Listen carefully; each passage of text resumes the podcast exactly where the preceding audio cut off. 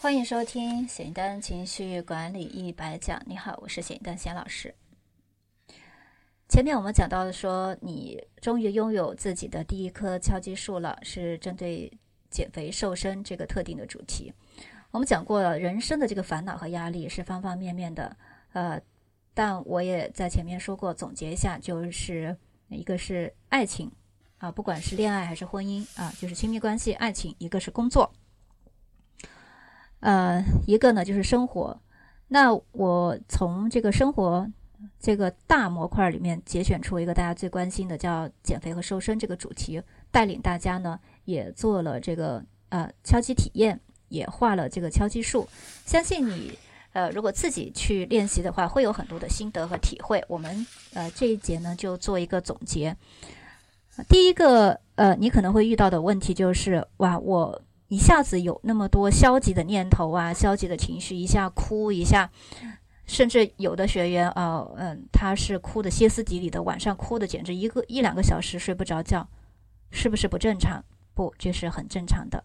前面说到了，你的情绪的淤积的时间太久了，现在啊有这样的一个方法让它发泄出来，你应该是准备好纸巾，准备好一个安静的呃房间，把自己关起来，舒舒服服的躺着哭。就可以了啊，这个没什么大不了。那我们这个消第二个要注意的就是说，呃，有这么多的呃负面情绪、消极念头，那会不会让我们感觉越来越糟啊？我就告诉你不会的，呃，只是前期呢，我们这些负面的想法和情境，可能让我们第二天或者是这一周都会觉得呃陷入到以前的回忆当中，因为你会回想起很多事情来，不好的事情，呃，可能有。短暂的这个时间时间段内，你你这状态不是会很好，但是呢，超过一半甚至百分之八十的学员，他们的反应就是睡眠好了。我们睡不着是因为我们心里有很多事情放不下，越想越气，然后很多事情做不到，越想越气。那当你在这个初期做情绪状态调整的初期呢，你首先的一个变化就是你的睡眠会好，甚至有的人呢。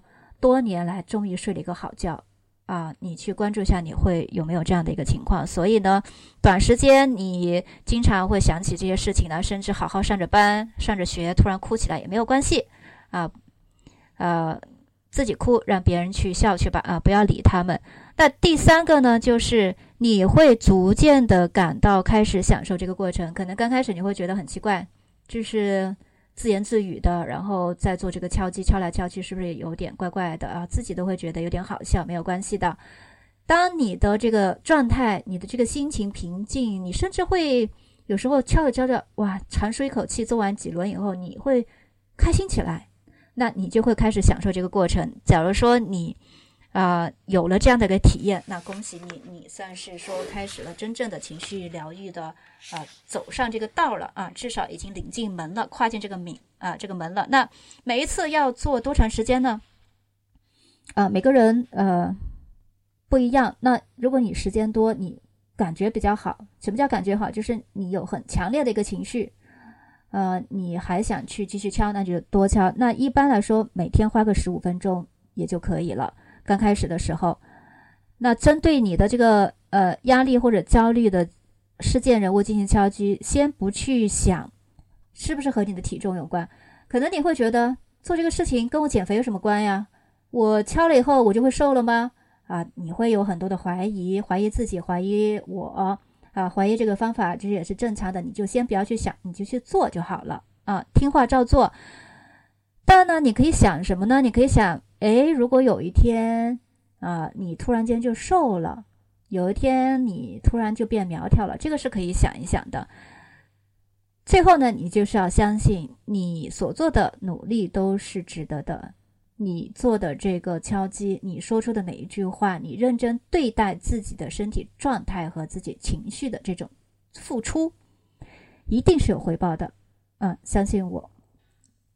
那现在呢，你就花些时间，嗯，学习这个敲击的方法去熟练，然后呢，画自己的敲击数，坚持练习，而且感受自己的这个变化。同样，另一个工具呢，带给你，之前也说过了，写日记，把你每天做这个敲击练习的一个变化、感受、过程、想到的事件都可以写出来。这个是很宝贵的一个财富啊！以后如果你真的瘦身减肥成功了，你可以把啊你的这些经验分享给更多人。这也是我做这个免费分享课程的一个初衷。希望呢，大家更多的人掌握这个工具，能够真正的自信，能够真正的呃当女王。